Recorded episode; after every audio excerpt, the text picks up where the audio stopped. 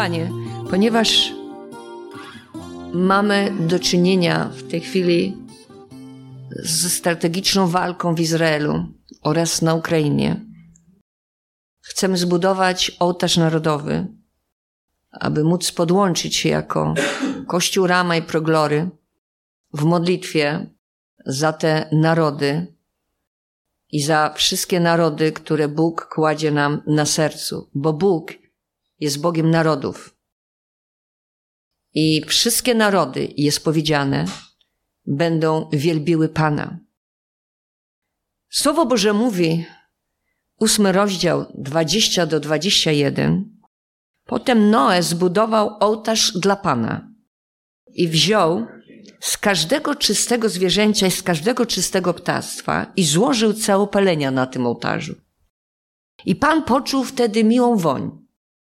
I Pan powiedział w swoim sercu, nie będę więcej przeklinał ziemi z powodu człowieka, bo myśl serca człowieka jest zła. Od jego młodości nie wytracę więcej wszystkiego, co żyje, jak teraz uczyniłem. Ołtarz narodowy dla naszego króla chwały, Pana Jezusa Chrystusa, wznosi osoba, która posiada autorytet w danym królestwie, rządzie i narodzie. Przywódcy kościołów, liderzy kościołów, prezydenci, premierzy, monarchowie, naczelnicy są bardzo ludźmi potężnymi, jeśli chodzi o władzę, daną im od Boga. Mogą zaprosić Boga lub złe siły do przyjęcia i dominowania nad ich narodami. Modlimy się, aby to Duch Boży prowadził każdego przywódcę, żeby stał się sam w sobie błogosławieństwem dla narodu. Ołtarze narodowe mają moc, co widzimy na przykładzie ołtarza zbudowanego dla Pana przez Noego. Czytaliśmy w pierwszej Mojżeszowej, ósmy rozdział, 20-21. Ołtarz, który wzniósł jeden człowiek, który miał od Boga autorytet, Noe był prorokiem, że Bóg cofnął klątwę nad ziemią i obiecał, że bez względu na okresy zła, które nawiedza ziemię, nigdy więcej nie zniszczy niczego, co żyje.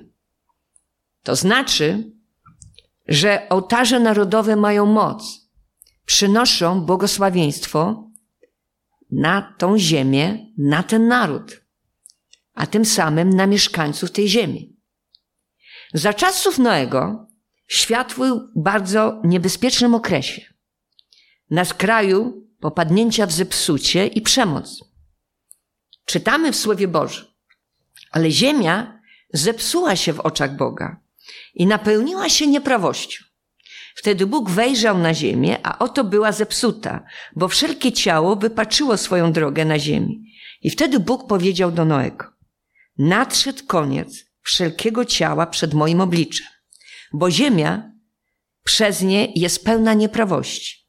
Wytracę je, więc wraz z ziemią. Przetoczyłam fragment pierwszej Mojżeszowej, szósty rozdział, 11 do 13 wersetu. Kiedy społeczności i narody nasiągają nieprawością, przemocą i złem, ludzie nie mogą już mieszkać w nich. Demoniczne duchy strachu, przemocy, męki i zepsucia upośledzają umysły, gnębią serca, opanowują ludzkie życia i dominują nad społecznościami i narodami. Pamiętamy, ostatnia konferencja w Warszawie, kiedy pastor opowiadał o przebudzeniu, które miało miejsce w Kolumbii. Szerzyła się korupcja, mafie działały ze wzmożoną siłą i mocą, ludzie byli zabijani masowo na ulicach. Ale kiedy przywódcy stanęli w modlitwie i Kościół, który ma autorytet w imieniu Jezusa, Bóg zmienił sytuację w tym kraju. W historii ludzkości było wielu bezwzględnych i okrutnych władców, którzy posługiwali się przemocą. Pamiętamy z historii Stalina, Hitlera. terrorem, grozą oraz okultystycznymi mocami w celu zdobycia kontroli nad grupami ludzi, społecznościami i narodami. Tych siła ludzi, despotów, którzy, moi drodzy, posługiwali się przemocą bezwzględną, to była siła demoniczna. To było działanie okultystyczne, pod który wpływ oni wchodzili.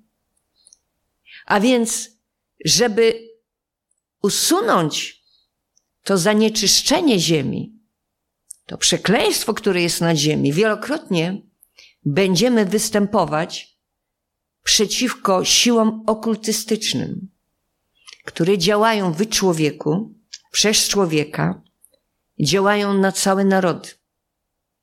Występujemy z mocą krwi Jezusa Chrystusa, która jest najlepszą odtrutką na siły okultystyczne.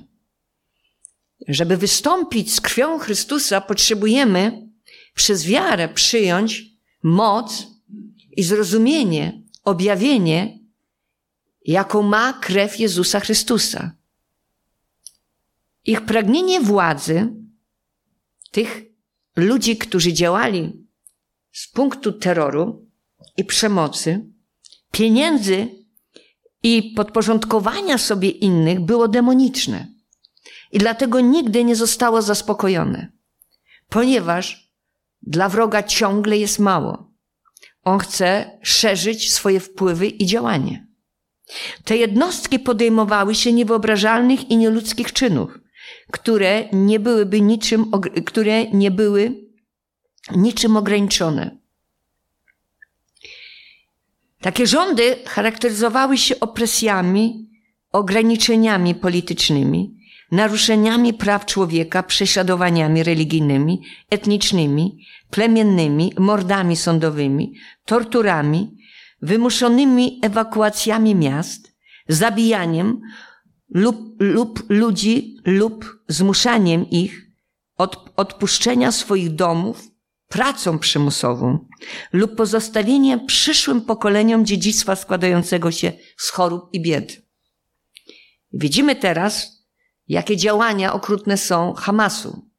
Widzimy, jakie działania okrutne są na przykład w Korei Północnej. Ludzie są zniewoleni poprzez te siły demoniczne, które działają, przez te organizacje i poprzez rządy, które działają w duchu despotyzmu i terroru. Niektórzy tacy przywódcy spowodowali śmierć miliony osób i terror, który dotykał całe społeczeństwo. Teraz dokładna analiza tych bezwzględnych przywódców, którzy byli na tyle silni, żeby podporządkowywać sobie wspólnoty i narody, pokazuje, że byli to ludzie niezwykle przesądni, podejrzliwi, zaangażowani w działanie sił okultystycznych i duchowych, uwielbiający bałwany i idole, zależni od nadnaturalnych sił i mocy strachu i dręczenia. Sami byli dręczeni przez te duchy i dręczyli innych. Ci liderzy dręczyli innych, sami będąc ofiarami dręczenia przez siły zła. Tacy przywódcy uwielbiali i składali ofiary często z ludzi, na ołtarzach wspólnoty lub narodu, które wznieśli w swoich oficjalnych rezydencjach, pałacach czy budynkach rządowych. Dlaczego? Bo szatan żąda rozlewu krwi. Duchowe trony mocy są rządzone poprzez ludzkich przedstawicieli, którzy świadomie poddali swoje dusze demonicznym siłom duchowym w zamian za uznanie mocy. Bo dzisiaj świat chce mocy. Ponadnaturalnej mocy. Świat widział skutki okultystycznych rządów. Jest napisane w pierwszej kronik, 16 rozdział, 26 werset, gdyż wszyscy bogowie narodów są bożkami, a Pan uczynił niebiosa. Obecnie Bóg ukaże swoją moc i chwałę poprzez wspaniałych mężczyzn i kobiety, zasiadające w rządach, którzy będą uwielbiać i wywyższać Pana, Jezusa Chrystusa, jako ich króla królów i Pana Panów. Dlatego Słowo Boże mówi, módlcie się o waszych przewodników wiary, módlcie się o rządzących, aby wam się dobrze wiodło i żeby dobrze wam się mieszkało w waszych miastach. Jest napisane, niech się weselą niebiosa i niech się raduje ziemia. Niech mówią wśród narodów, Pan króluje. Narodowy ołtarz dla Pana Jezusa Chrystusa wznosi się, aby celowo ustanowić Jego obecność, dzięki czemu Jego moc, pokój i miłosierdzie, rządy i królestwo sprawowałoby władzę nad danym narodem. Bóg wystosowuje do rządzących następujące zaproszenie. Poproś mnie, a dam ci narody w dziedzictwo i krańce ziemi na własność. Czytałam z Psalmu 2, ósmy werset. Jezus Chrystus, Król chwały, szuka przywódców światowych, przez których może ukazać swoją chwałę. Dlatego modlimy się, aby Boża chwała spoczywała na przywódcach, żeby dotykała ich serc, przemieniała ich serca. Z chwały chwały, jak to sprawia Pan, który jest duchem. Amen. Żeby powodowała, że te serca szukają Boga. Tak objawię moją chwałę wśród narodów, jest napisane. Ezechiela 39, 21. Jezus Chrystus szuka przywódców, przez których może On być błogosławieństwem dla narodów. Potrzebujemy modlić się o mądre przywództwo w naszych kościołach. O biskupów, o prezbiterów, o pastorów, o starszych, o ducha chwały, aby spoczywał na nich. Szekina, żeby otaczała ich, żeby duch chwały manifestował się w ich życiu i przez ich życie. Ponieważ to chwała Boża działająca w nich i przez nich sprawia przełomy i zmienia rzeczywistość duchową. Chwała Hal to moc i chwała naszego Pana Jezusa, Chrystusa, manifestująca się w oraz poprzez Jego sługi. Kiedy chcemy widzieć wspaniałe uwielbienie, modlimy się o naszych liderów uwielbienia. Amen. Modlimy się o grających. Modlimy się o uwielbiających. Przy ołtarzu narodowym chrześcijańscy przywódcy będą uwielbiać Boga prywatnie i publicznie, ogłaszając swój sojusz i wierność Jezusowi Chrystusowi. Uznać wielkość Boga w swoim życiu. Oto modlimy się o przywódcu. Uznać Boga. Uznać Jego moc i panowanie. Uznać Jego autorytet. Uznać Jego chwałę. Dlatego będę Cię, Panie, wysławił wśród narodów i będę śpiewał Twojemu imieniu. On jest wieżą zbawienia dla swego króla i na wieki okazuje miłosierdzie swojemu pomazańcowi Dawidowi i jego potomstwu. Czytamy w drugiej Samuela 22, 50 do 51 werset. A więc rezultatem ołtarza narodowego wzniesionego dla Jezusa Chrystusa w danym narodzie jest błogosławieństwo rozciągające się na całe społeczeństwo i ziemię tego kraju. Błogosławiony naród, którego Bogiem jest Pan. Powiedzmy, Polska jest błogosławiona, bo Bogiem Polski jest Pan. Jezus Chrystus. Lud, który On wybrał sobie na dziedzictwo. Panie, my Ci dziękujemy, że Ty sobie wybrałeś Polskę na dziedzictwo, że wybrałeś sobie Izrael na dziedzictwo, że wybrałeś sobie Ukrainę na dziedzictwo. Amen. Że wybrałeś sobie Europę na dziedzictwo. Owocem błogosławionego narodu jest pokój, powodzenie, jedność, błogosławieństwo nad płodami rolnymi i produktami ziemi, wspaniałe sojusze z innymi narodami i ich szacunek oraz bezpieczeństwo granic. Panie, my prosimy Cię, aby nasz naród, nasi przywódcy zawierali właściwe Boże sojusze. Amen. Właściwe Boże przymierza żeby było to podyktowane Duchem Bożym. My prosimy Cię o mądrość dla naszych przywódców, dla przywódców Izraela, Ukrainy, Bożą strategię, jak chronić narody. Amen. Jak przeciwstawiać się wrogowi. Naród, który ustanawia Królestwo Pana Jezusa Chrystusa swoim priorytetem, będzie wywyższony. Bo jest napisane w przypowieściach, 14 rozdział 34, sprawiedliwość wywyższa naród, a grzech jest hańbą narodów. Panie, usuń grzech z naszego narodu, Panie. Amen. Panie, usuń wszelkie formy bałwochwalstwa. Niech ten naród służy jedynemu, prawdziwemu Bogu, Jezusowi Chrystusowi. Amen. Panie, my prosimy Cię, aby ten naród uznał sprawiedliwość Jezusa Chrystusa, która jest w Jego krwi. Amen. Historia jest świadkiem powstawania i upadku narodów. W naszym złożonym świecie zła duchowość jest wywyższana przez media, a chrześcijaństwo jest podważane i nawet prześladuje się pod płaszczykiem tolerancji. Jednak z historii możemy zobaczyć, że problemy ekonomiczne, społeczne i polityczne są często objawami duchowego upadku danego narodu. Popatrzmy na Afrykę. Zadajmy sobie proste pytanie: skąd ta bieda? Widzimy szamanizm, jak bardzo mocno rozwinął się w tym narodzie. Widzimy, jak mocno uprawiane są praktyki okultystyczne. A teraz popatrzmy na naród Indii. Widzimy, jak bardzo mocno zakorzenione jest tam bałwochwalstwo. Że czci się bożki, Słowo Boże mówi, sprawiedliwość wywyższa naród, a grzech jest hańbą narodów. Historia jest wspaniałą nauczycielką, ale czy my wyciągamy lekcje z tej historii? Czy przywódcy wyciągają lekcje z tej historii?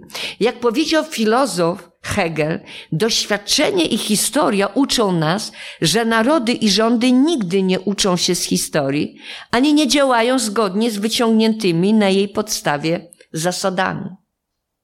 Historycy pokazują, że wielkie cywilizacje przeszły przez powtarzające się etapy od swoich narodzin przez upadek do śmierci. Widzimy na przykład takie supermocarstwa jak Babilon, Asyria, Grecja czy Rzym. Mówi się, że średni czas trwania wielkich cywilizacji to około 200 lat. Profesor Alex Tyler, szkocki historyk, twierdzi, że od swoich narodzin przez upadek i śmierć, przejście od niewoli do duchowej wiary, cywilizacje przechodzą przez dziesięć etapów. Pierwszy z nich to przejście od, od niewoli do duchowej wiary. Następny etap to przejście z duchowej wiary do wielkiej i wspaniałej odwagi. A trzeci etap to tranzycja od wielkiej i wspaniałej odwagi do wolności. Czwarty etap natomiast to przejście od wolności do dostatku. Piąty etap to zmiana dostatku w samolubstwo i egoizm. A szósty etap to zmiana samolubstwa i egoizmu w samozadowolenie. A siódmy etap to przejście z samozadowolenia do apatii. A ósmy etap to tranzycja z apatii do moralnego upadku. A etap dziewiąty to przejście z moralnego upadku do zależności. A etap ostatni to zmiana zależności w niewolę. To ciekawe. Zachodzi podobieństwo między tymi dziesięcioma etapami, a wydarzeniami, które mają miejsce w księdze, w Biblii, w księdze sędziów. Dowiadujemy się z niej o pełnym chaosu etapie historii Izraela. Od śmierci Jozłego do stania się królestwem pod wodzą Saula. Bez pobożnego i wiernego przywództwa Jozuego Izraelici przeszli przez etap dostatku, niestabilności, upadku moralnego, do uwielbiania fałszywych bogów i opresji. Bóg jako karę zabrał swoją ochronę z tego narodu, na skutek czego podporządkowywały sobie Izrael obce narody. W obliczu niebezpieczeństwa ludzie modlili się wtedy, pokutowali i wołali do Boga o pomoc. A ten w swoim miłosierdziu Bóg odpowiadał, powołując danego sędziego, którego wybrał jako wyswobodziciela narodu. Niestety taki cykl się krótko powtarzał. Na przykład w Księdze Sędziów w trzecim rozdziale od siódmego do dziewiątego wersetu czytamy. I synowie Izraela czynili to, co złe w oczach Pana. I zapomnieli o Panu, swoim Bogu, i służyli Baalom i Gajom. Wtedy zapłonął gniew Pana przeciw Izraelowi i wydał ich w ręce Kuszan, Rishataima, króla Mezopotami. I synowie Izraela służyli Kuszan Rishatamowi przez osiem lat. A gdy synowie Izraela wołali do Pana, Pan wzbudził synom Izraela wybawcę, który ich wybawił Otniela, syna Keneza, młodszego brata Kaleba. Bez silnego pobożnego przywództwa jak Jozue, utrzymującego ołtarz narodowy dla Pana, zachęcającego kapłanów do zarządzania uwielbieniem, ofiarami oraz do posłuszeństwa Bożym zasadom i praktykom, Izraelici zaczęli tolerować wielobóstwo i ostatecznie dołączyli się do oddawania czci innym bożkom.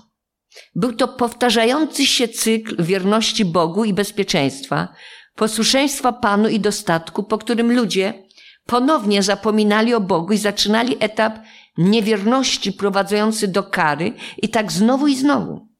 W Księdze Sędziów cykl od grzechu przez karę do pokuty i uwolnienia opisany jest siedem razy i zaczyna się od słowa. Potem synowie Izraela znowu czynili to, co złe w oczach Pana. Trwało to około 300 lat.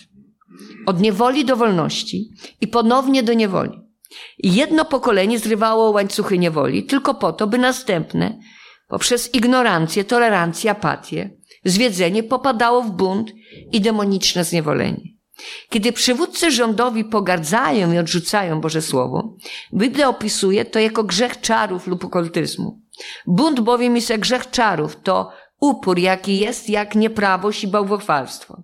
Ponieważ odrzuciłeś słowo Pana, on także odrzucił cię jako króla. Pierwsza Samuela 15:23. Gdy przywódcy honorują Boga oraz w pokorze proszą Go, aby prowadził i rządził ich narodem za ich pośrednictwem, Bóg przychodzi ze swoim królestwem prawości, pokoju, radości oraz zadaniem zniszczenia dzieł złego. Moc Jezusa Chrystusa jest większa od całej mocy zła. Moc i chwała Jezusa Chrystusa w Jego sługach jest większa niż cała moc zła i sprzeciwu. Jest napisane 1 Jana 4,4. Dzieci, wy jesteście z Boga i zwyciężyliście ich, ponieważ ten, który jest w was, jest większy niż ten, który jest na świecie. Przymierze Boga z Abrahamem jest dla wszystkich przywódców rządowych, którzy zawrą przymierze z Panem Jezusem Chrystusem i udzielą Mu pozwolenia do rządzenia narodem poprzez ich pośrednictwo. Potrzebujemy modlić się, aby Kościół miał łaskę od Pana i od przywódców, żeby głos Boga przez Kościół był słyszalny dla przywódców, żeby przywódcy chcieli słuchać głosu Pana przez Kościół Jezusa Chrystusa. Amen. Żeby chciał, chcieli słuchać przywódców Kościoła Jezusa Chrystusa. Co Bóg mówi do kraju. I Pan powiedział do Abrahama, wyjdź z Twojej ziemi i od Twojej rodziny i z, twoje, z domu Twego ojca do ziemi, którą Ci pokażę. A uczynię z Ciebie wielki naród Będę Ci błogosławił, rozsławię Twoje imię i będziesz błogosławieństwem i będę błogosławił tym, którzy Ciebie będą błogosławić. A tych, którzy Ciebie przyklinają, będę przyklinać. W Tobie będą błogosławione wszystkie narody ziemi. Chrystus odkupił nas przekleństwa prawa, stając się za nas przekleństwem, jest napisane. Przeklęty każdy, kto wisi na drzewie. Po co? Aby błogosławieństwo Abrahama w Chrystusie Jezusie przeszło na pogan i abyśmy przez wiarę otrzymali obietnicę ducha. Tak więc ci, którzy są z wiary, dostępują błogosławieństwa wraz z wierzącym Abrahamem. Pan będzie go strzech, jest napisane, zachowa przy życiu, będzie mu błogosławił na ziemi i nie wyda go na pastwę jego wrogów. Mówi psalmista w 41 psalmie, drugim wersecie. Pan przykaże, aby było z tobą błogosławieństwo w twoich spichlerzach i we wszystkim, do czego wyciągnie swoją rękę. I będzie ci błogosławił w ziemi, którą daje ci Pan twój Bóg. Księga Powtórzonego Prawa 28:8. Ołtarz narodowy wznosi się tak samo jak wszystkie ołtarze dla naszego Króla Chwały. Taki ołtarz jest duchowy, a nie fizyczny. Nie budujemy fizycznego obiektu, ani nie tworzymy bałwanów. Nie zapalamy świec i nie ustawiamy portretów zmarłych, ani innych przedmiotów, ani symboli stworzonych ręką człowieka. Nasze uwielbienie Boga jest duchowe. Jest napisane w Ewangelii Jana 4, 23, 24. Ale nadchodzi godzina i teraz jest, gdy prawdziwi czciciele będą czcić Ojca w duchu i w prawdzie. Bo i Ojciec takich szuka, którzy będą Go czcić. Bo Bóg jest duchem, więc ci, którzy Go czczą, powinni Go czcić w duchu i w prawdzie. Amen. Następnie ołtarz, który wznosimy, to jest wznoszony celowo, świadomie. Celowo i świadomie zapraszamy Jezusa Chrystusa do naszego narodu, aby ustanowił On swoją obecność i królestwo. Oferujemy Bogu modlitwy i uwielbienie w zamian za uwolnienie Jego mocy i siły, które to uwolnienie ma manifestować się w oraz poprzez Jego sługi, w Jego misji zbawienia świata i przyniesienia pokoju oraz powodzenia dla każdego narodu. Czytamy na przykład Psalm 67:6. Niech nam Bóg błogosławi i niech się go boją wszystkie krańce ziemi. Wspaniałe jest się tak modlić o naród. Amen. Niech nam Bóg błogosławi i niech się go boją wszystkie krańce ziemi. Polskiej, izraelskiej, ukraińskiej, europejskiej. Ołtarz jest zbudowany z oczekiwaniami. Potem Bóg powiedział do Jakuba: Wstań, wstąp do Betel i tam zamieszkaj.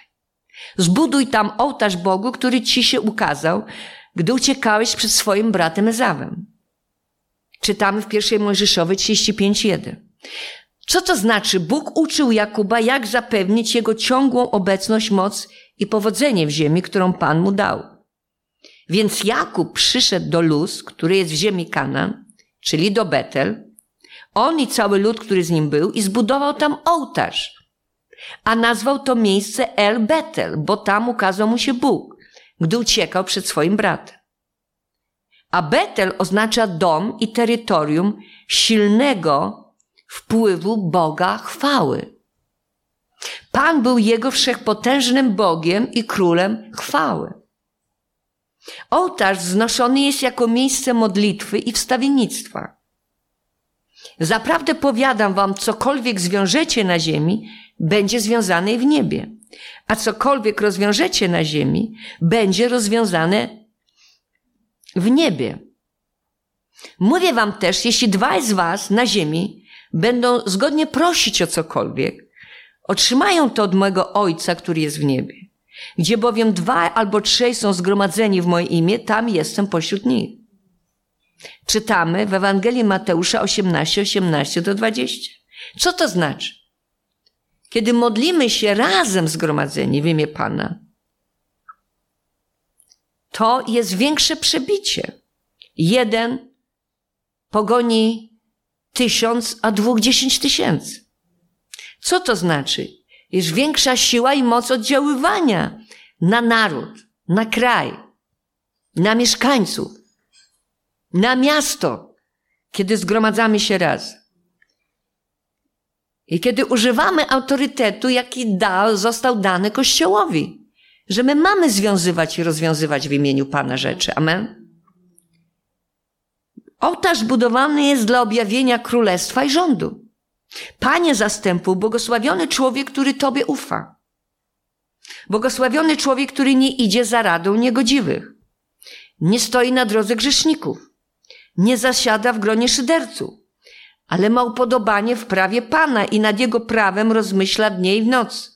Będzie on bowiem jak drzewo zasadzone nad strumieniami wód, który wydaje swój owoc w swoim czasie. Jego liść nie zwiędnie i wszystko, co zrobi, powiedzie się mu. Co to znaczy Bóg?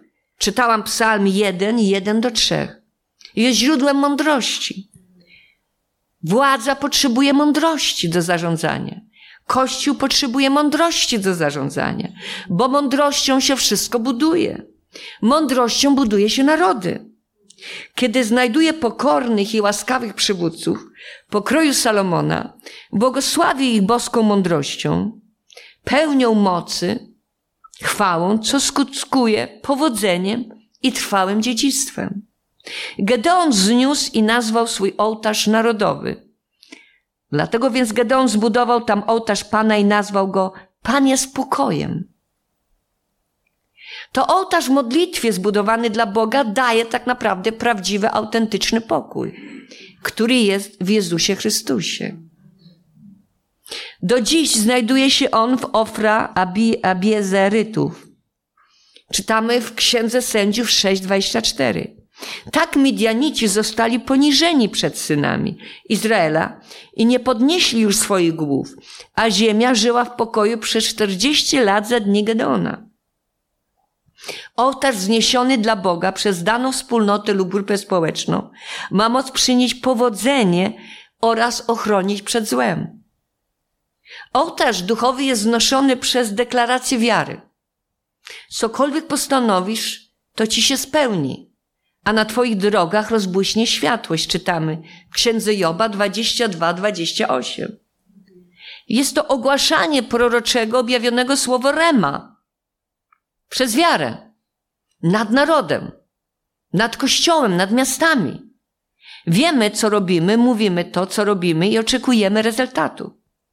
A wiara jest podstawą tego, czego się spodziewamy i dowodem tego, czego nie widzimy. Czytamy w Hebrajczykach 11:1. Bóg szuka dzisiaj kobiet i mężczyzn, którym da królestwa tego świata. Ta sprawa jest według dekretu stróżów i to żądanie jest według słowa świętych, po to, aby wszyscy żyjący poznali, że Najwyższy panuje nad królestwem ludzkim. I daje je komu chce, a najniższych z ludzi ustanawia nad nim. Gdy Bóg odnajdzie oddane i godne zaufania serca, wtedy nie ma żadnych ograniczeń dla chwały manifestującej się wy oraz poprzez takich ludzi. Bo oczy Pana przebiegają bowiem całą ziemię, aby pokazywał On swoją moc dla tych, których serce jest doskonałe wobec Niego. Głupio postąpiłeś z tego powodu, odtąd będziesz miał wojny. I teraz, co jest napisane? Otwórzmy. Drugą kronik, szesnasty rozdział, dziewiętnasty werset. Czytamy wtedy.